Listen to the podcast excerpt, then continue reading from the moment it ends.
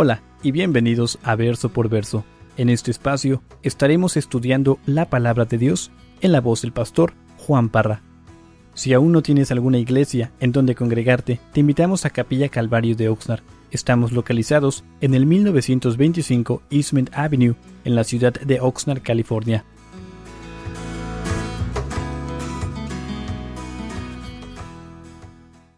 Segunda de Pedro, capítulo 1, verso 12, y dice así la palabra del Señor. Y aquí se va a conectar todo bien hermoso. Dice, por esto, yo no dejaré de recordaros siempre estas cosas, aunque vosotros las sepáis y estéis confirmados en la verdad presente. Pues tengo por justo, en tanto que estoy en este cuerpo, el despertaros con amonestación, sabiendo que en breve debo abandonar el cuerpo, como nuestro Señor Jesucristo me ha declarado también yo procuraré con diligencia que después de mi partida vosotros podáis en todo momento tener memoria de estas cosas. Y nos detenemos aquí. Hermanos, Pedro sabe bien la importancia de recalcar, la importancia de repetir las verdades de la palabra de Dios. Yo siempre digo, hermanos, yo tal vez ya los enfadé porque parezco como un disco rayado, pero eso nomás lo digo por decir, realmente no me molesta, porque conozco la importancia de repetir las cosas. Y aquí Pedro dice, está consciente de esta importancia de repetir la verdad de la palabra de Dios. ¿Con qué fin? Con el fin de que el cristiano la ponga en práctica, que la viva, ser como Jesús, aprendiendo y viviendo la palabra de Dios. Es el lema de nuestra iglesia. Y son verdades que se deben repetir. Lamentablemente hay cristianos que dicen, tío, que yo ya sé esto, yo ya lo aprendí, yo quiero algo nuevo, yo ya no soy para esto. Moisés dijo, y las repetirás a tus hijos, y hablarás de ellas estando en tu casa y andando por el camino y al acostarte y cuando te levantes. Muy importante. Nosotros tenemos la mala costumbre de olvidar lo importante, o soy yo el único. Tendemos a olvidar las cosas importantes. Y, lo malo no es de que olvidamos las cosas importantes, sino que las olvidamos y después de pilón nos vamos tras las cosas temporales. Nos vamos tras las cosas temporales abandonando, olvidándonos de las cosas eternas. Y, eso es un problemón, porque la tendencia es de, de que porque somos olvidadizos, perdemos nuestro primer amor. Y Jesús dijo lo siguiente en Apocalipsis capítulo 2. Dice, pero tengo contra ti que has dejado tu primer amor. Y ese primer amor es Cristo. Y después, si sigues leyendo, dice, recuerda. Ahora, ¿por qué crees que Jesús dijo eso? Recuerda, porque se nos va el avión. El viernes dijo la hermanita Rose, dice que, dice, pastor, quiero que ores por esta persona, pero que no se te vaya el avión. Ya, ya me conoce. Dice, y le dijo al hermano José, pues él mismo dice que siempre se le va el avión, pues yo le digo, pues no se le vaya el avión. Se nos va el avión a todos. Y por eso Jesús dice, recuerda, por tanto, de dónde has caído. Muy importante. ¿A cuántos se les olvida sus citas al doctor? E, e, esta lista que tengo aquí, la tomé de casa. No tengo que irme muy lejos. A mi esposa hace, sorry mi amor, hace un par de semanas, dos meses tal vez, se le olvidó una cita del dentista para Sari. Y, ahora, si, si sabes que el día de hoy para hacer una cita al dentista o al doctor, a veces tienes que esperarte un chorro de tiempo. Se le olvidó, se le fue el avión. Ah, hermanas, ¿a cuántas se les ha olvidado apagar la estufa? Se van de la casa, dejan los frijoles. ¿eh? ¿A cuántas se les olvida dónde dejan sus llaves? ¿O soy el único? ¿Dónde están las llaves, mi amor? Pues eh, en la cocina, no, ya chequé. En el comedor, no, ya chequé. En mi bolsa ya chequé. Tengo una hija, así está aquí, están los jóvenes, ¿verdad? Mi hija, no, Jessica, Sari, quería pescados, pescaditos. Quería un perro. Se le olvidó que tiene pescados, se le olvidó que tiene un perro, no les cambia el agua, no les da de comer, ¿sí? se le olvida que tiene esa perrita, que esa perrita también come, también hace del baño, y, ella no tiene una excusada donde sale así como nosotros y le puede bajar. Sales para afuera, las puedes ver, las puedes oler, y se le olvida que tiene un perrito. Y me encanta porque se nos olvida a nosotros como iglesia de que somos esclavos y de que existimos para servir a nuestro prójimo. Sí, a muchos de los solteros se les olvida, se les olvidan que son solteros y, cómo deben vivir sus vidas en su soltería. ¿sí? Quieren andar de locos, fornicando, Los, los casados olvidan que están casados y quieren andar adulterando. Los jóvenes también. Si tú tienes un adolescente, tú sabes la onda con los jóvenes. Eh, los jóvenes se creen como que son una especie de dioses, que lo saben todo. Y, te dicen, y te dicen en tu cara, tú eres un... Tú no sabes. Se les olvida que nosotros como adultos, como padres, ya pasamos esa etapa de la adolescencia. Y ellos creen que lo saben todo, pero realmente no lo saben todo. Y, con esto quiero, quiero dar el enfoque, porque ese es el enfoque que Pedro quiere dar. Hermanos, se nos olvida de que vamos a morir. Un día todos los que estamos aquí vamos a morir. Y, todos, de alguna manera, hemos experimentado el dolor de la muerte. Un ser querido. Repito, todos vamos a morir. En esta vida vamos de pasadita. Se ha dicho que, que la repetición es la madre del aprendizaje. La repetición es la madre del aprendizaje. Y aquí en estos cuatro versos, el verso 12, 13, 14 y 15, claramente podemos ver el interés del apóstol Pedro de recordarnos el no olvidar lo que él nos está compartiendo. Y aquí en estos cuatro versos, fíjense, fíjate lo que sale de, diría yo, de la boca del apóstol Pedro en el verso 12, dice, yo no dejaré de recordarles siempre estas cosas. Después en el verso 13 dice, pues tengo por justo, en tanto que estoy en este cuerpo, el despertarles con amonestación. Y finalmente, en el verso 15, también yo procuraré con diligencia que después de mi partida vosotros podáis en todo momento tener memoria de estas cosas. Por implicación, él está diciendo, se les va a ir el avión, les tengo que recordar, que tengan en memoria, despertarlos, recordarles. Es claro el apóstol Pedro. Pablo lo, dijo así, a mí no me es molesto el escribirles las mismas cosas y para vosotros es seguro. ¿sí? Por igual, no me molesta escribirles las mismas cosas, repetirles lo mismo. ¿Por qué? Porque somos olvidadizos. Después Pablo dice, mas os he escrito, hermanos, en parte con atrevimiento, como para hacerlos recordar por la gracia que Dios me es dada. Recordarnos. Después Pablo dice, ¿no os acordáis que cuando yo estaba todavía con vosotros os decía esto? ¿Se les fue el avión? ¿No os acordáis que yo ya les había dicho esto? Ahora, ahora bien, la pregunta sería, ¿de qué está hablando Pedro concerniente a lo que debemos recordar? E, esa es la pregunta clave. ¿Por qué tanto énfasis? ¿Qué, ¿Qué, quiere Pedro que tú y yo como cristianos recordemos? Y que por implicación de lo que nos está diciendo vamos a olvidarlo. El conocimiento de la verdad. Que no se nos olvide la verdad de la palabra de Dios. Es lo que nos está diciendo. El conocimiento de la verdad es el remedio contra la falsedad y eso lo vamos a ver con claridad en el siguiente capítulo. El salmista, el rey David, dijo, la suma de tu palabra es verdad. La suma de tu palabra es... Todo este libro es verdad, dice el salmista.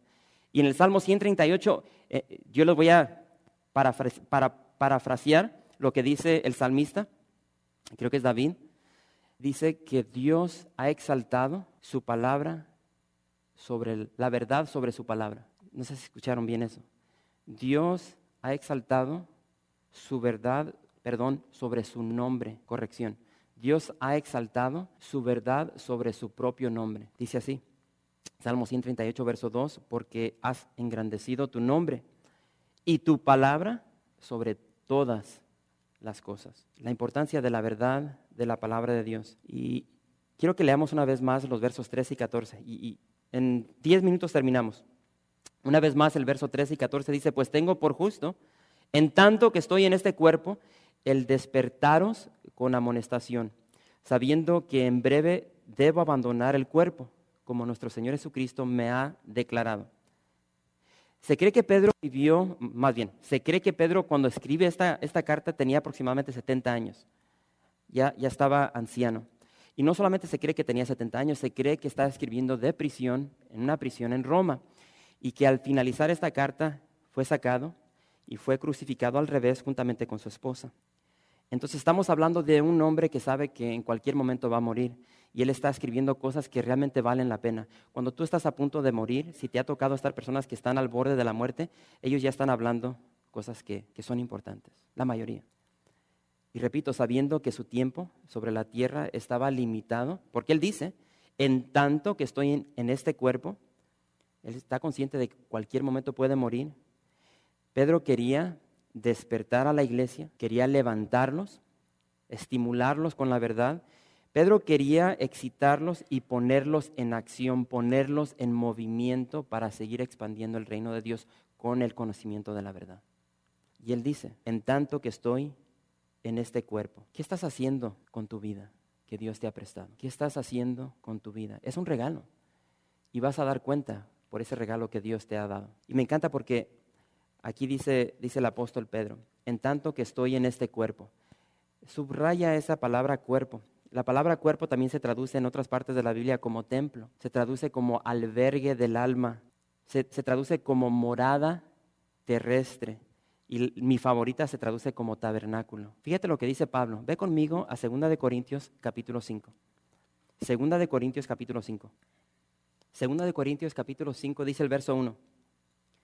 Dice, porque sabemos que si nuestra morada terrestre, este tabernáculo, se deshiciere, tenemos de Dios un edificio, una casa no hecha de manos, eterna en los cielos, una gran, una gran esperanza para nosotros. Jesús dijo, en la casa de mi Padre muchas moradas hay.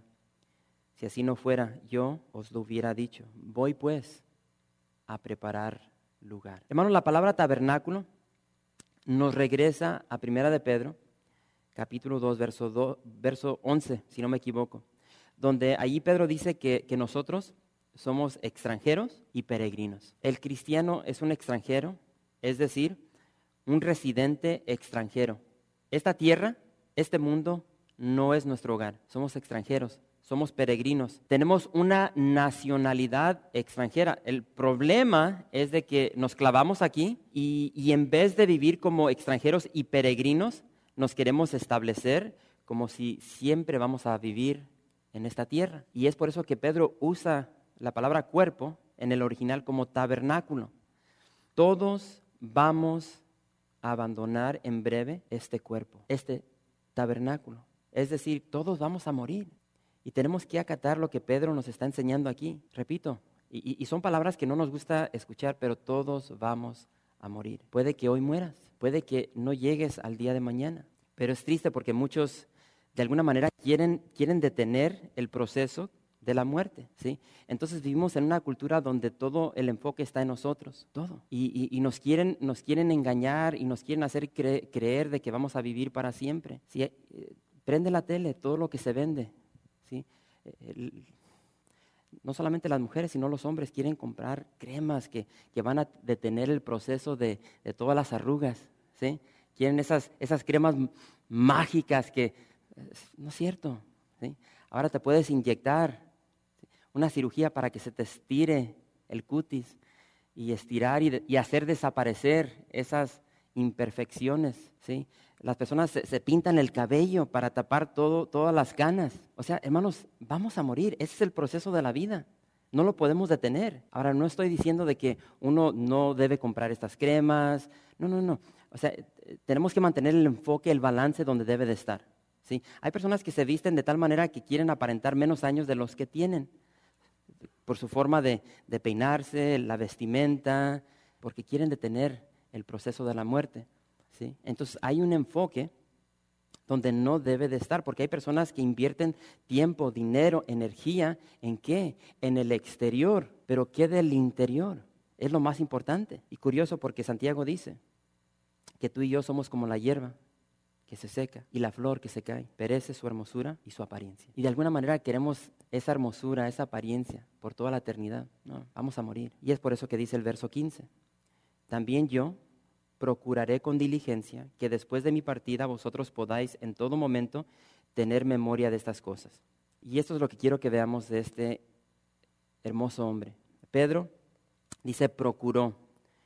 Pedro usó velocidad, se esforzó, fue ferviente, fue diligente, demostró empeño en recordarles a los cristianos de la primera iglesia la importancia de la verdad. Y lo hizo, dice aquí, hasta su partida. La palabra partida en el griego es la palabra éxodo. Pedro compartió la verdad hasta que su alma partió, salió de su tabernáculo para irse con Jesús. Familia, yo les quiero amonestar, exhortar que edifiquemos nuestra fe, que agreguemos esas virtudes que Pedro nos ha mencionado, que vivamos conscientes de la verdad, de que la vida es frágil, de que vamos a morir, de que pasamos por este mundo una sola vez, que vivamos conscientes de lo que estamos haciendo con la vida que Dios nos ha prestado.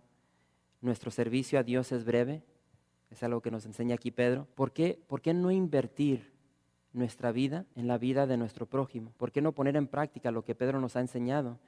De poner en práctica el amor fraternal, de servir a nuestro prójimo, de ser como Jesús, de aprovechar bien el tiempo que nos queda en estos tabernáculos, en este cuerpo.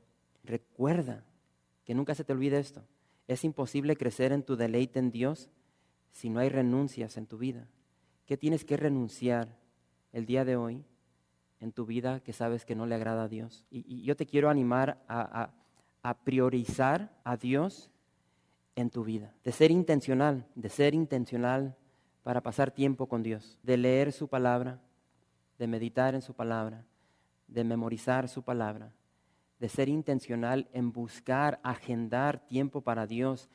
Como dijo nuestra hermana Natalia, tenemos que priorizar a Dios, tenemos que apartarnos y pasar un tiempo íntimo con el Señor, alejarnos de las multitudes. Y no solamente hacer eso con Dios, hacer eso con tu cónyuge. Prioriza a tu esposa, prioriza a tu esposo. Llega un punto donde estamos tan ocupados en nuestra vida donde eh, no hay tiempo, es lo que decimos pero sé intencional y agrega a tu esposa, a tu esposo en tu calendario. Una vez a la semana salgan a desayunar, a tomar un café, a caminar. Hoy, hoy llevé a mi esposa al cerro y se me andaba desvielando. No hagan eso, pobrecita, pero fui intencional. Seamos intencionales con nuestros hijos. Eh, somos, somos personas tan ocupadas.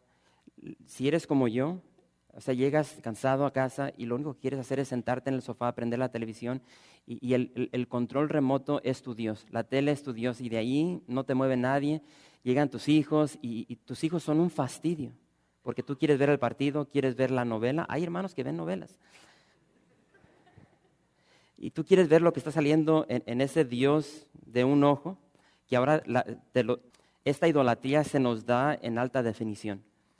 Entonces ahí estamos clavados viendo televisión y, no hacemos caso a nuestros hijos. Paga la televisión, sal con tu hijo, juega, llévalo a jugar, a ver una película, platica con él. Y, y si no eres intencional, el tiempo se te va a ir. Un abrir y cerrar de ojos y pasan 11 años. ¿Y qué tiempo has invertido con tu hijo, con tu hija? Y no puedes regresar. Y para mí ese, e, ese fue uno de los errores más grandes que yo hice, porque si yo retrocedo 10, 11 años, uh, para mí la iglesia fue mi Dios. Lamentablemente lo digo con, mucha pena. Y, pasaron muchos años que yo perdí con mi hija mayor.